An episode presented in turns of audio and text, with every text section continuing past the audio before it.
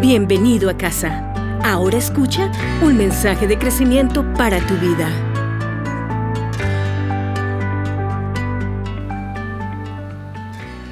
Muy buen día, mis amados. ¿Cómo está la iglesia del Señor? Qué momento, ¿no? Qué momento. Eh, amados, yo no sé de dónde sacaron esa canción, pero me encanta cuando adoramos, cuando proclamamos eh, la palabra, ¿no? Esa, ese cantar Hechos 2 es, una, una adoración, es una petición ah, para estar allí delante del Señor mucho tiempo. Bien, mis amados, les voy a pedir que oren por mí. Yo oro por ustedes para comenzar nuestra predicación, la exposición de la palabra. Padre, tú eres bueno y yo te doy gracias por permitirnos levantar tu nombre, humillarnos delante de ti, pedir siempre que nos llenes, que los ríos de agua viva fluyan de dentro de nosotros y se encuentren con esa presencia tuya sobre nosotros para que nuestra vida y este lugar siempre sean llenos de ti.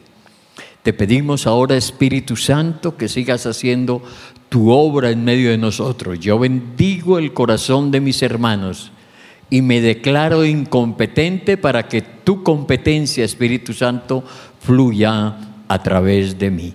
Bendícenos hoy con tu palabra, te lo pedimos en el nombre de Jesús. Amén. Bien, como sabemos, continuando con el mes de la familia, hoy me ha correspondido hablarles sobre las instrucciones del arca.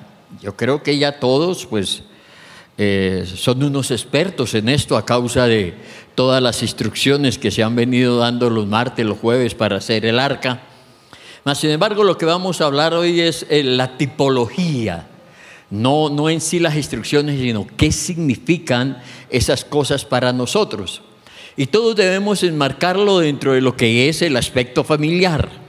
Y lo primero que creo que debemos eh, resaltar es que mm, definitivamente todo en la Biblia, mis amados, todo el plan que llamamos de salvación que definitivamente pues viene a raíz de la caída, pero yo me refiero más allá del plan de misma de la salvación, sino el plan de Dios está basado sobre un plan familiar. Y es bueno que comprendamos esto. Hay dos aspectos del Señor que son eternos, dos aspectos de Dios. Dios rey, Él es rey eternamente y para siempre, declara la Escritura, y Él es Padre ¿Por qué? Porque siempre ha existido el Hijo. Y ese corazón de Padre Rey fue el que se desplegó desde el momento de la creación, cuando estableció su, su propósito sobre nosotros los hombres. Él ha querido que se establezca siempre su presencia a través de nosotros, los hombres, aquí sobre la tierra. Por eso dijo que el hombre fuera hecho conforme a su imagen y semejanza para gobernar aquí sobre la tierra. Pero todo eso yo lo pongo, a ver si, si, ustedes me permiten, lo pongo de una manera muy coloquial, imaginándome a nuestro Padre Celestial, siempre me lo he imaginado así, ¿no? Como, como un gran hombre de esos que tienen eh, vastos este, eh, eh, extensiones de tierra, una gran finca, ¿no? Un hombre de esos bonachones que tienen una familia grande con sus hijos que se se complace con sus hijos y le entrega toda esa, esa tierra, esa finca a los hijos y les dice, mire, yo quiero que ustedes sean como soy yo. Y aquí les doy todo esto para que lo administren. Ese es el corazón de nuestro Padre. Nuestro Padre Dios siempre ha trazado su plan sobre una familia. Indudablemente las familias están compuestas por los seres humanos. Pero el propósito esencial de Dios es la familia, al punto que todos sabemos que el, el plan termina con una gran boda. Cuando nosotros como iglesia nos casemos con nuestro amado Jesús. Entonces todo se mueve en ese corazón de papá. Por eso en él, ustedes me han escuchado mucho este texto, en Romanos 8:29 dice, y a los que antes conoció, también los predestinó para que fuesen hechos conforme a la imagen de su Hijo. ¿Todo con qué? ¿Con qué propósito? Para que su Hijo sea el primogénito entre muchos hermanos. Eso es lo que el Señor siempre ha querido, tener una gran familia donde Jesús sea el hermano mayor y nosotros los hermanos menores de Jesús. ¿A cuánto les gusta esto? A mí me gusta hablar en términos así. Y eso es lo que vemos en las escrituras. Y por eso queremos eh, eh, en este mes de la familia encasillar todo esto que estamos hablando siempre bajo esa mentalidad. Desafortunadamente sabemos que como que ese plan eh, familiar pues se truncó, digámoslo así, a causa de la caída del hombre. Y después, pues el Señor siguió su plan y nos encontramos allá con, con, el tema que, que, hemos estado abordando. Los hombres se dispersan por la faz de la tierra, vienen todos los, los descendientes de Adán, nos encontramos entonces en los días de Noé. Y sabemos ya por lo que hemos leído, sin embargo vamos a volver sobre eso, que se llena de violencia la tierra, los hombres no quieren nada de Dios y por eso entonces el Señor determina acabar con el hombre, acabar con el hombre, acabar con lo que él había hecho. Pero dice eh, en Génesis capítulo 6, versículo 8, uno de los versículos más hermosos, pero Noé halló gracia a los ojos de Jehová. Cada vez que encontremos un pero en la Biblia, abramos nuestros ojos. Siempre he querido hacer un gran estudio de los peros de Dios, porque siempre que hay un pero hay una buena noticia. Pero Noé halló gracia delante de Dios. Y ahí es donde entramos entonces como el Señor escoge la familia de Noé, no solamente a Noé, sino a toda su familia, para seguir su, su plan. Y eso lo vemos, como lo dijo el pastor Edgar la semana pasada, se corrobora ya después con Abraham. Porque desafortunadamente 100 años después del diluvio, el hombre vuelve y cae terriblemente cuando levanta todo esto aquello de la torre de Babel. Y entonces el Señor como que dice definitivamente ya con, no puedo con esto, ¿no? Y ya entonces escoge a un hombre, llama a un hombre ese hombre fue Abraham, pero a Abraham vuelve y le dice, en ti serán benditas todas las familias de la tierra. Y vuelve y surge ese sueño de Dios, en ti serán benditas todas las familias de la tierra. ¿Para qué? Para llegar hasta el momento en que Jesús viene y se manifiesta para llevarnos a todos nuevamente a ese gran propósito de Dios. ¿Y qué es lo que hace Jesús, mis amados hermanos? Nos da a conocer al Padre. Antes todo era Dios, Dios, Dios.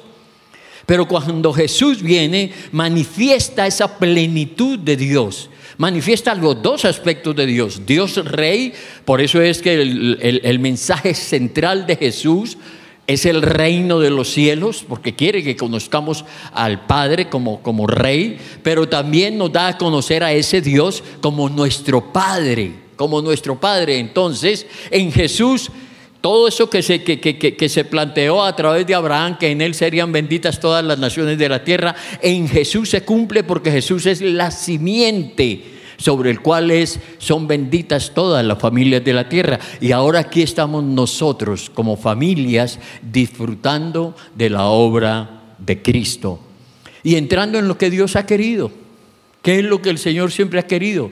Tener familias llenas de su presencia. Personas que permitan que Jesús esté dentro de sus corazones, pero no personas aisladas, sino familias que muestren lo que el Padre siempre quiso desde el comienzo. Y eso es entonces eh, lo que queremos resaltar en este mes. Vamos a ver entonces rápidamente cómo relacionamos lo que pasó en el arca, las instrucciones del arca con todo este plan, o qué tiene que ver con todo este plan de Dios. Volvamos a nuestros textos acerca del arca en Génesis capítulo 6. Desde el verso 9 en adelante dice así la escritura, estas son las generaciones de Noé. Noé, varón justo, era perfecto en sus generaciones. Con Dios caminó Noé. Y engendró Noé tres hijos, a Sem, a y a. Verso 11, y se corrompió la tierra delante de Dios. Y estaba la tierra llena de violencia. Y miró Dios la tierra, y he aquí que estaba corrompida, porque toda carne había corrompido su camino sobre la tierra. Eso va a la par del versículo 5 de ese mismo capítulo, cuando dice, y vio Jehová que la maldad de los hombres era mucha en la tierra y que todo designio de los pensamientos del corazón de ellos era de continuo solamente el mal. Y volvamos entonces ahora al versículo 13. Dijo pues Dios a Noé, he decidido el fin de todo ser. ¿Por qué? Porque la tierra está llena de violencia a causa de ellos. Y aquí que yo los destruiré con la tierra. Hazte un arca de madera de gofer.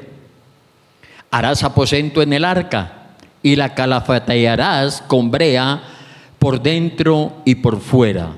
Y de esta manera la harás de 300 codos de longitud del arca, la longitud del arca, perdón, de 50 codos su anchura y de 30 codos su altura una ventana harás al arca y la acabarás a un codo de elevación por la parte de arriba. Y pondrás la puerta del arca a su lado y le harás piso bajo, segundo y tercero. Y he aquí que yo traigo un diluvio de aguas sobre la tierra para destruir toda carne en que se haya espíritu de vida debajo del cielo todo lo que hay en la tierra morirá. Esas son las instrucciones que el Señor le da a Moisés, a Moisés, a Noé. Vemos el, el contexto tan tremendo, ¿no? Y por eso entonces el Señor decide terminar con la humanidad. Pero Noé había hallado gracia delante del Señor. ¿Qué dice allí? ¿Por qué Noé había hallado gracia delante del Señor? Porque se debía manifestar nuevamente el amor del Padre.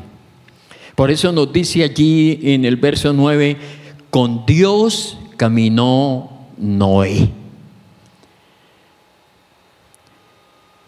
Versículos atrás se habla del abuelo de Noé. ¿Cuál fue el abuelo de Noé? El abuelo de Noé fue Enoch. Y si nosotros vemos el capítulo 5, el verso 22 dice, y caminó Enoch con Dios después que engendró a Matusalén. Su abuelo caminó con Dios, ahora Dios camina con su nieto. ¿Se dan cuenta cómo se ven allí las generaciones, cómo se unen el plan familiar de Dios? Se manifiesta esa gracia y el Señor dice, he decidido terminar con todo, pero ahora hazte, como voy a enviar un diluvio, hazte un arca. Y le da las instrucciones. Lo primero que vamos a ver las dimensiones del arca. Ya lo vemos allí, ¿no? Bien larga, 300 codos de larga. Eso equivale como a 140 metros. Ahora, ¿se imaginan que son 140 metros? como tres cuadras de estas pequeñas. Una cuadra normal de acá a Bogotá son 100 metros, pero las cuadras de acá en nuestro sector son 50 metros. Entonces imagínense esto desde la entrada, tres metros, eh, tres veces allá. Se dice que es mucho más larga que una cancha de fútbol, ¿no? Solamente como para que tengamos idea de es, nuestro terreno, de la entrada allí hasta allá por donde se entra el salón, hay 50 metros. Pónganle otro salón y pónganle otro poco de salón. Más o menos la tienen. Eso así de larga. Y de ancha, 50 codos, 23 metros. Imaginémonos los 23 metros. Tenemos 9 metros de ancho acá. ¿Mm? Póngale casi tres veces más de ancho nuestro salón. Algo así era el ancho del, del arca. Y de alta, 30 codos, que equivale como a 14 metros. 14 metros yo creo que hay que, como de aquí a allá. Así era de alto. Pero interesante, ¿qué es lo interesante de estas medidas? Que en el original se da en codos y los números que determinan estas medidas, como vemos, es 300 codos, de largo y de ancho 50 codos y de alto 30 codos. Lo que determina es el 3 y el 5, multiplicado cada uno por 100 o por 10. En la tipología bíblica, mis amados hermanos, los números tienen diferentes significados. Pero pongamos aquí el 3, nosotros podemos tomar, y para nadie es un misterio, que el 3 nos habla de esa comunidad divina, de la plenitud, de la manifestación de Dios a causa de lo que llamamos la Trinidad, Espíritu, eh, eh, Padre, Hijo y Espíritu Santo. El ser humano es pleno en su, en su estructura cuando somos espíritu, alma y cuerpo. Cuando se habla del 3 se habla de una plenitud de manifestación. Y el otro número que es el 5 en la tipología bíblica se habla de la gracia. Entonces, si unimos esos significados, multiplicados por 10 y por 100, ¿sí? es la gracia de Dios manifiesta en una manera plena hacia el hombre. Eso es lo que vemos primeramente entonces en las dimensiones del arca. Esto es importante, mis amados. ¿Por qué? Porque los números son importantes en la Biblia. Lo segundo que vamos a ver, el segundo aspecto, el arca tenía tres pisos. Interesante, ¿no? Tres pisos. Tres pisos que, pues, ¿qué nos pueden hablar a nosotros? Esto de ponerme a hablar de la tipología de, todo el diseño, pues me puso como no a, mirar, Señor, ¿de qué nos habla cada detallito? Yo no sé si a ustedes les guste como lo voy a plantear. Pero para mí los tres pisos nos pueden hablar de la altura que podemos alcanzar delante del Señor de esa, de esa altura de, relación delante de Dios. Esas cosas, eh, eh, así no, nosotros no, ¿qué? no pensemos tienen, tienen significado, por lo menos en el, en el tabernáculo de Moisés, ¿no? El tabernáculo de Moisés eh, se habla de longitud, no de profundidad se hablaba del atrio, del lugar santo y del lugar santísimo. Aquí nos están hablando de tres pisos, mientras que los tres pisos nos pueden hablar de la altura a la cual nosotros podemos alcanzar en el, tabernáculo de Moisés. Esa profundidad nos habla precisamente de la profundidad de relación que podemos tener. No sé si, si, si les llame la atención esto. Esa altura me ponía yo a pensar respecto a la Trinidad, cómo se manifiesta que lo primero que nosotros en la vida cristiana tenemos relación es con el Espíritu Santo, así no tengamos nosotros eh, conciencia que hay relación con Él. Pero la Escritura declara que el que nos seduce y nos trae a conocer al Hijo es el Espíritu Santo. Él es el que nos convence de pecado. Él es el que nos lleva y nos presenta entonces a Jesús como nuestro segundo piso. A Jesús como nuestra vida y el papel de Jesús es llevarnos a nuestro tercer piso, es revelarnos al Padre para conocer lo que estamos hablando, ese plan familiar, que conozcamos la bondad de nuestro Dios. Son pequeños detalles que eh, eh, se los quisiera exponer así, como parte de lo que es la tipología. Pues bien, mis amados, cuarto punto, ¿qué tenía el arca? Una sola puerta. Bien, bien, bien claro. Todos sabemos la tipología de la única puerta. Igual tenemos en el tabernáculo de Moisés, solamente había una puerta para entrar al tabernáculo. Aquí en el arca de Noé, una puerta para entrar al arca. Y todos sabemos que se está hablando que la única puerta, el único que dijo yo soy la puerta, es nuestro amado Jesús. Él es la entrada.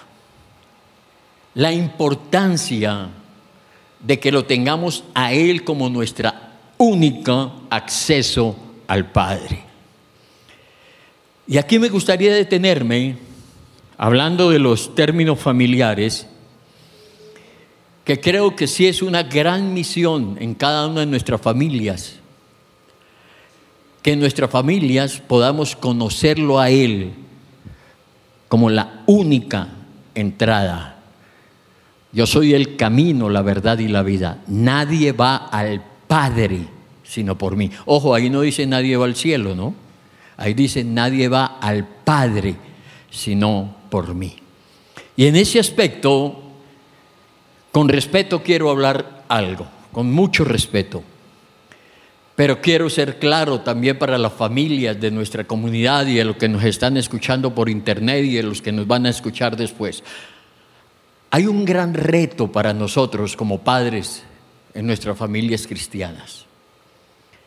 Y hay un gran reto más cuando tenemos hijos pequeños, aunque pues no estoy diciendo que esto no se cumpla también para los grandes.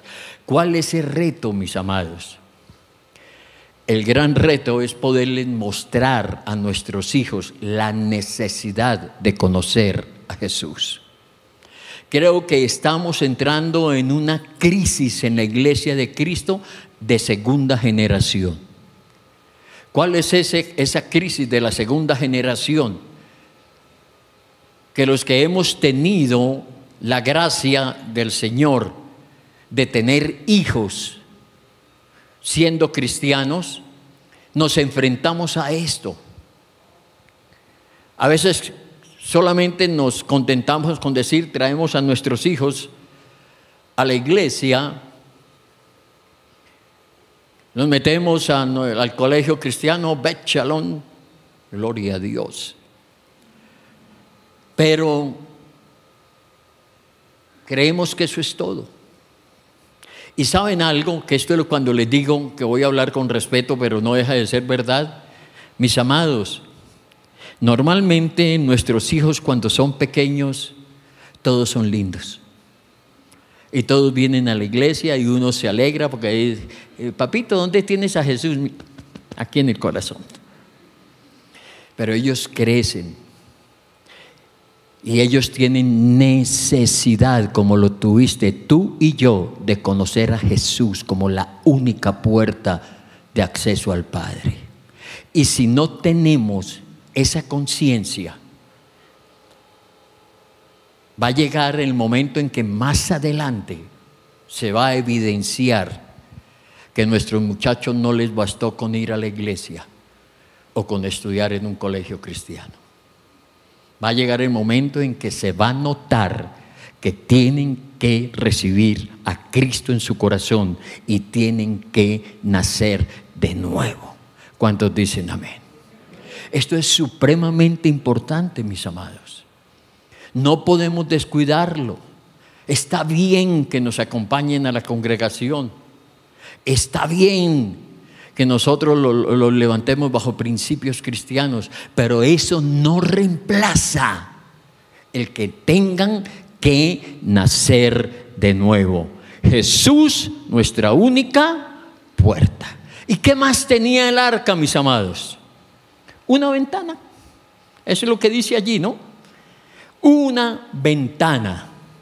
Realmente el significado real en el hebreo no es ventana sino una claraboya, dicen así, pero realmente pues era como una ventana, pero la palabra que se usa allí en hebreo es la palabra sohar. T-S-O-J-A-R, sohar. Que tiene otro significado mediodía, luz de mediodía.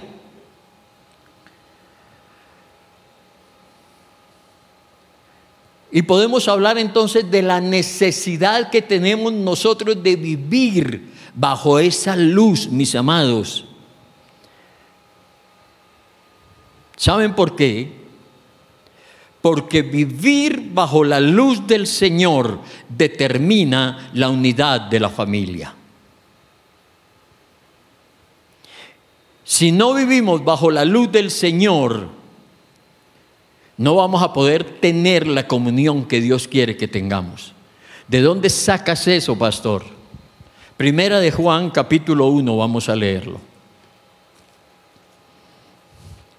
Es un principio que lo aplico en este momento a la familia, pero es aplicado también a la familia espiritual.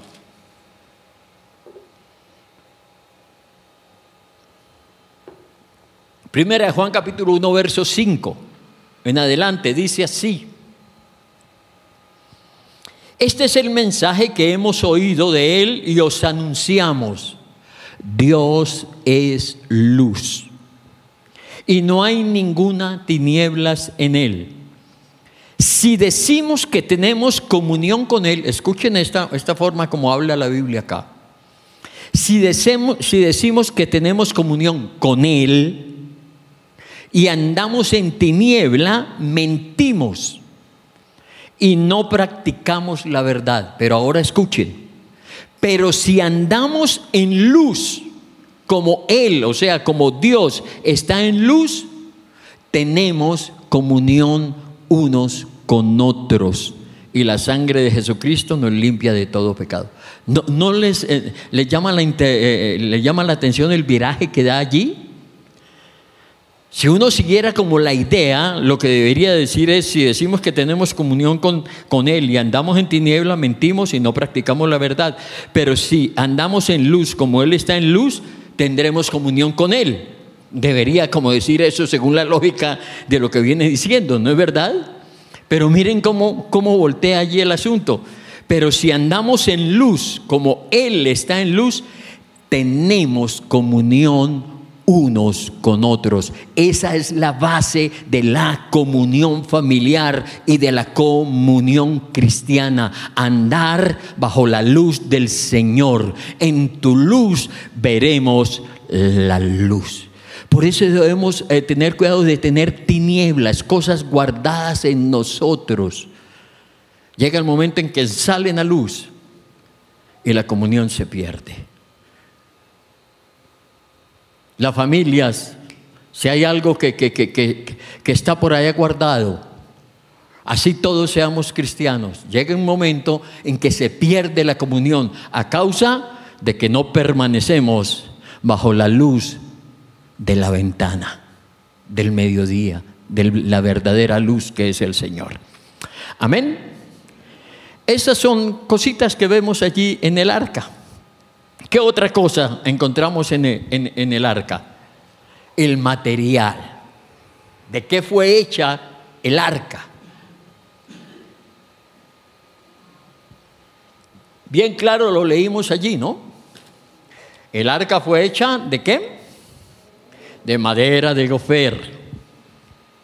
Otras versiones dicen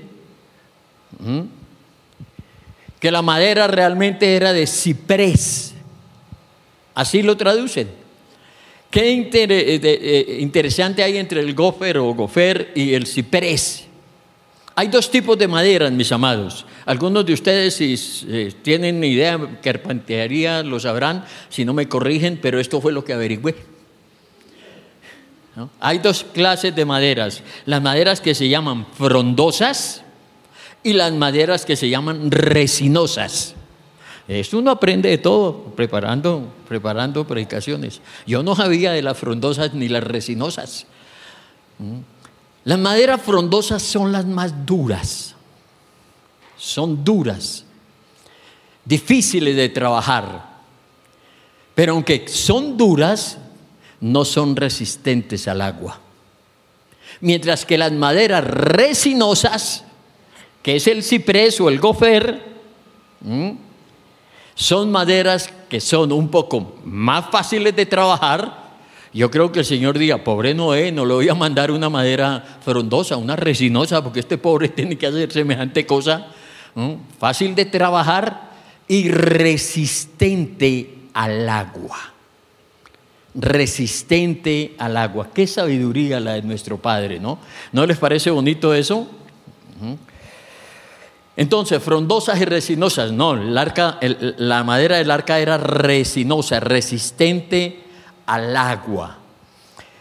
Mm, ¿Es tipo de qué? Siempre, mis amados, la madera en la Biblia es tipo de la humanidad de Cristo.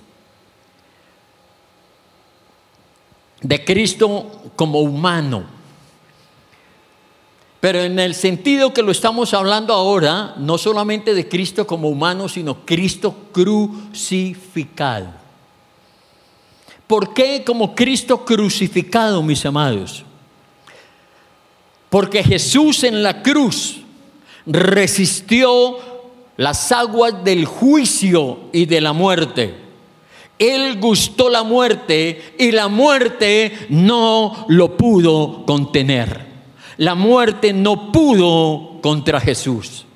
Por eso es que podemos decir que esta madera resinosa es tipo del Cristo crucificado. Porque Cristo en la cruz se enfrentó al juicio, a las aguas del juicio de Dios, las aguas de la muerte, pasó por la muerte y salió victorioso. ¿Cuántos dicen amén? Ahora, ¿no les parece interesante, mis amados, que mm, diría, siempre me gusta decir así, dirían aquí Glorita de Reis y los costeños de la iglesia, tronco de cosas, solamente se usaron dos elementos para hacer semejante arca madera y resina. La calafatearás con brea por dentro y por fuera. Esa madera fue calafateada. ¿Qué es calafatear, mis amados hermanos? Esa palabra calafatear es cubrir. Con brea otra traducción dice embetunarla. ¿Para qué nosotros embetunamos los zapatos? Ojo, no solamente es para sacarles brillo, ¿no? que creemos que solamente es para que sean brillanticos. No, no, no. El betún lo que hace es que lo protege contra la humedad. Pues bien, eso fue lo que se, dice que se, hizo con eh, esa arca que, que imagínense calafatear toda esa cantidad de, madera que se usó allí. Dicen los que saben que se usaron más de cuatro mil, cinco mil tipos de, de, de árboles, de tipos no, sino de cuatro mil, cinco mil árboles, pero no de dimensiones como las que nosotros conocemos, sino de grandes árboles. Eso fue un trabajo monumental. Mm, hay quienes opinan que pues la palabra brea allí también se refiere, se refiere precisamente también a lo mismo de la naturaleza propia de la de la qué? De la madera que era la resina. Yo no sé si ustedes conocen lo que es el pino. A mí de niño me gustaba mucho jugar con eso. En el parque al frente de mi casa, allá en Pamplona, había mucho pino y me gustaba coger cuando, como cuando los pinos sudan esa, la resina, y me gustaba hacer peloticas de eso y hacer muñecos y cosas. Esa era, me acordé, ¿no? De la, eh, la resina que sueltan. Algunos dicen que realmente fue calafateada con esa resina que dice porque todavía no, no había suficiente mm, eh, brea en ese tiempo. Bueno, eso no lo sabremos. A mí me llama la atención que, que, que más adelante cuando se habla de las guerras de Abraham contra los reyes esos de de y todos ellos dicen que los alcanzó por allá eh, cerca del Mar Muerto y que los, algunos de ellos cayeron en pozos de brea. O sea que la brea eh, estaba así a la superficie, entonces no es tampoco nada extraño que sí eh, fue calafateado con la brea. Pero ¿qué nos interesa? ¿Qué tipifica la brea? ¿Qué significa que el arca haya sido calafateada o cubierta? Porque es interesante, mis amados, con brea. La brea es tipo, nos habla de la sangre de Jesús. Pero ¿por qué tenemos que unir esto con la sangre de Jesús? Porque curiosamente la misma palabra, mis amados, que se usa para calafatear o cubrir, es la misma palabra que en la Biblia se usa para expiación. Es exactamente la misma raíz. La misma raíz de calafatear es la misma palabra que se usa para expiación en Levíticos eh, capítulo 17 y verso 11 y hay otros textos que, que podemos buscar. Y esto es interesante, ¿no? ¿Qué es lo que significa esto entonces? Que si hablamos de la brea, mis amados, como tipo de la sangre de Jesús, esto nos habla de la obra de Cristo en la redención. Esa cubierta por dentro, porque dicen que era que fue cubierta, fue calafateada por dentro y por fuera, tiene un gran significado. Porque si la, brea es tipo de la sangre de Jesús, por dentro, ¿quiénes la veían? Pues Noé y sus hijos. Tenía valor para ellos. Cuando si tenían temor de que de pronto el agua se les fuera a entrar, veían la brea encima de la madera y decían, no puede entrar el agua.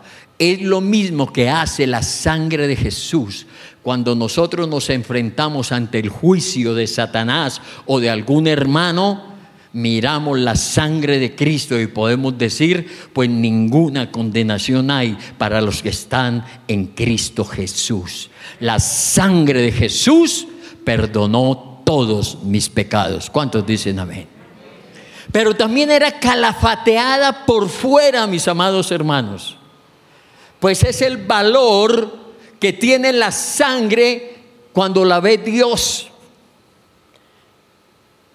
Es el valor que tiene la sangre delante del Padre.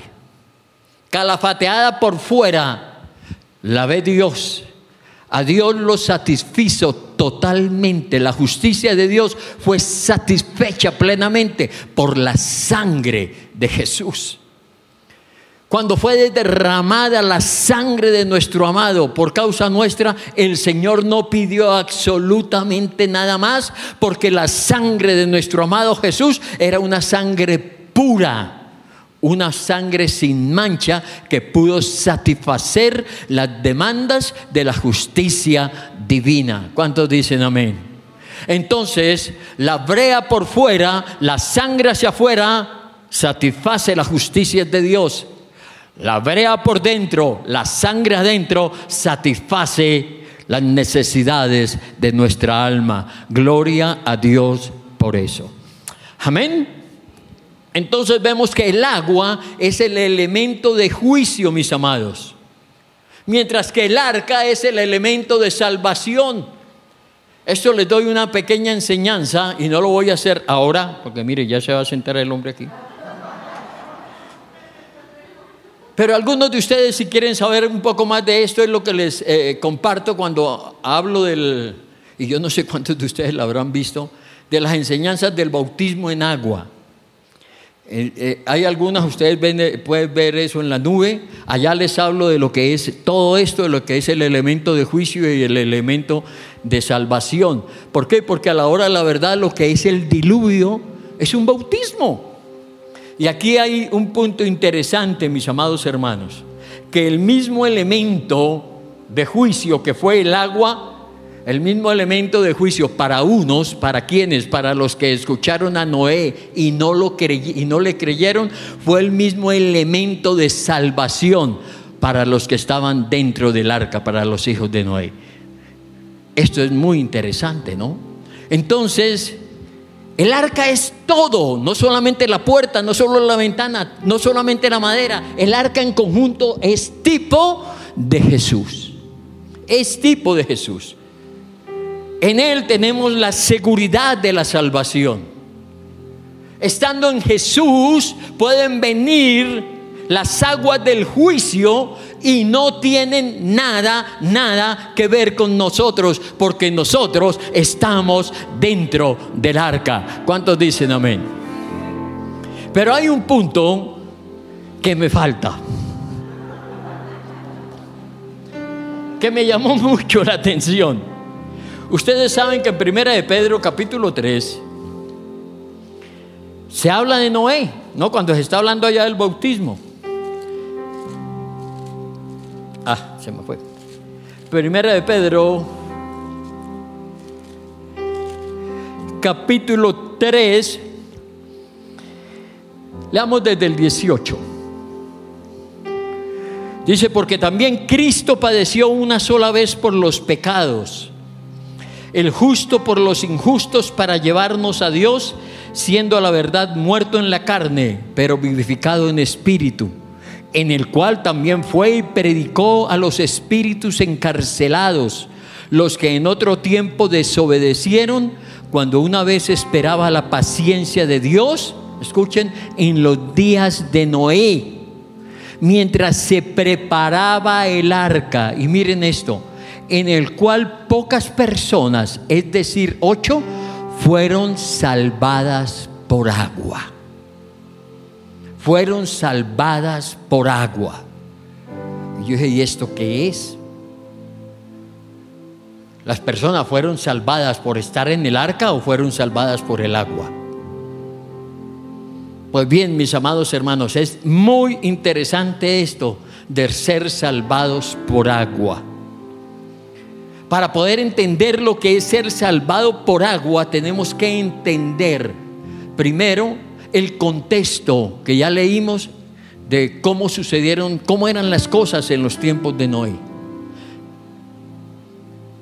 Vimos que la generación de Noé fue una generación perversa fue tan perversa que el Señor decide acabar con la humanidad.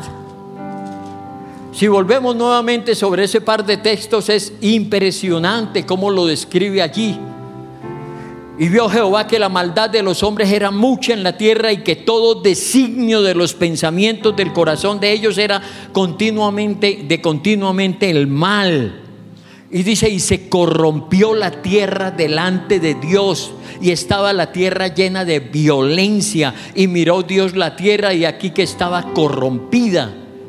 Es que son palabras fuertes, ¿no les parece? Porque toda carne había corrompido su camino sobre la tierra. Entonces dijo, he decidido el fin de todo ser. ¿Por qué? Porque la tierra está llena de violencia a causa de los hombres que habitaban sobre la tierra. Ese era el contexto. Por eso vino el juicio de Dios sobre esa generación. Y no crean, Noé y sus hijos también estaban bajo ese juicio. Pero ¿qué salvó a Noé y a su familia de ese juicio de Dios? El arca. El arca, la obediencia la fidelidad, el haberle creído a Dios.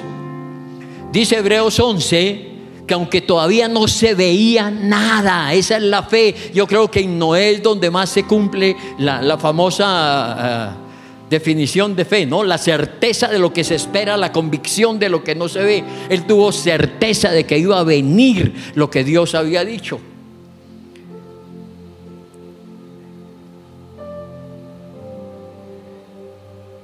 Entonces el arca, mis amados, libró a Noé del juicio de Dios.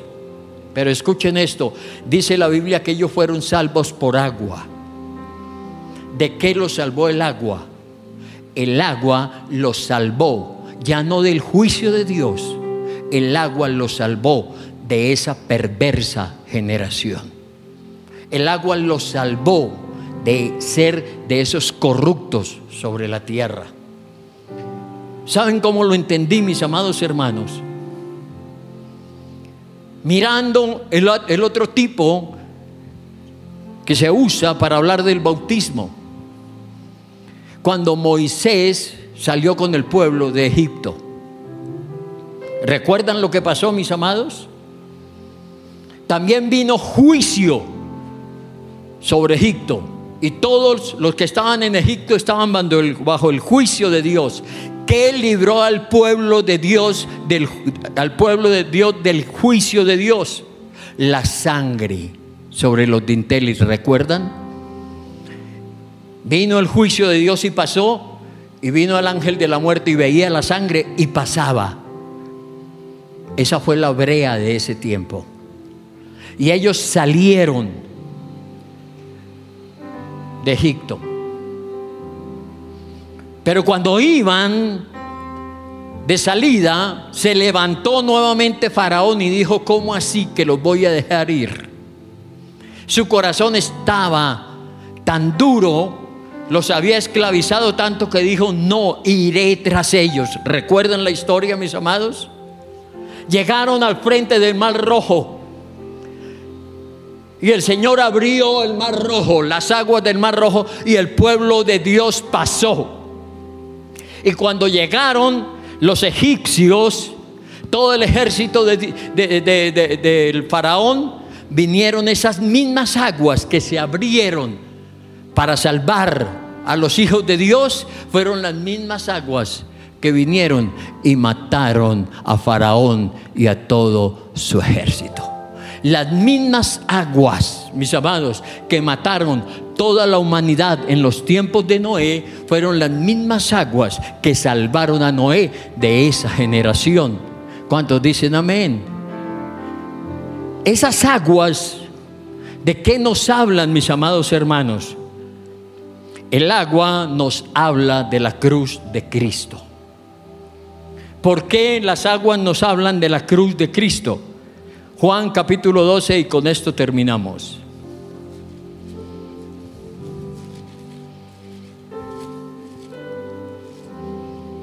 Dice Juan capítulo 12, verso 31. Jesús está anunciando la muerte y dice, ahora es el juicio de este mundo. Ahora el príncipe de este mundo será echado fuera. Y si yo, y yo si fuere levantado de la tierra, a todos atraeré a mí mismo. La cruz de Cristo nos salvó a nosotros, pero esa misma cruz condenó al mundo, condenó a Satanás. La cruz de Cristo nos libra a nosotros del mundo la sangre nos libra del juicio de Dios, pero la cruz nos libra del juicio de Dios sobre este mundo. De esa misma manera, las aguas del diluvio salvaron a Noé, no del juicio de Dios, sino de la perversa generación en la que vivía. Mientras que la brea el arca calafateada por dentro y por fuera, salvó a Noé y a su familia del juicio de Dios. Creo que el arca es una hermosa referencia para que no solamente cada uno de nosotros como personas, sino vuelvo y digo, como familias, porque había una familia extendida, pero a la hora de la verdad había cuatro familias dentro del arca todos mirando la obra de Cristo. ¿De qué nos habla entonces esto para nosotros? ¿Se han puesto a pensar y qué de esa familia que salió después de que el arca se posó sobre los montes de Ararat? Salieron ocho. Una nueva humanidad El número 8 en la Biblia normalmente nos habla de resurrección. Jesús resucitó el primer día de la semana. Siete días más el primer día al octavo día. Ocho fueron salvados. Eso es lo que el Señor ahora nos muestra a nosotros a través de Jesús. Nosotros, las familias establecidas en Cristo, somos una nueva esperanza, una nueva vida de resurrección para esta generación que está muy parecida a la generación de los días de Noé. Que el Señor me los continúe bendiciendo, mis amados hermanos. Esperamos que hayas podido experimentar la presencia de Dios por medio de este mensaje. Para escuchar más, ingresa a la nube.iglesialacasa.co o a través de lacasa.co.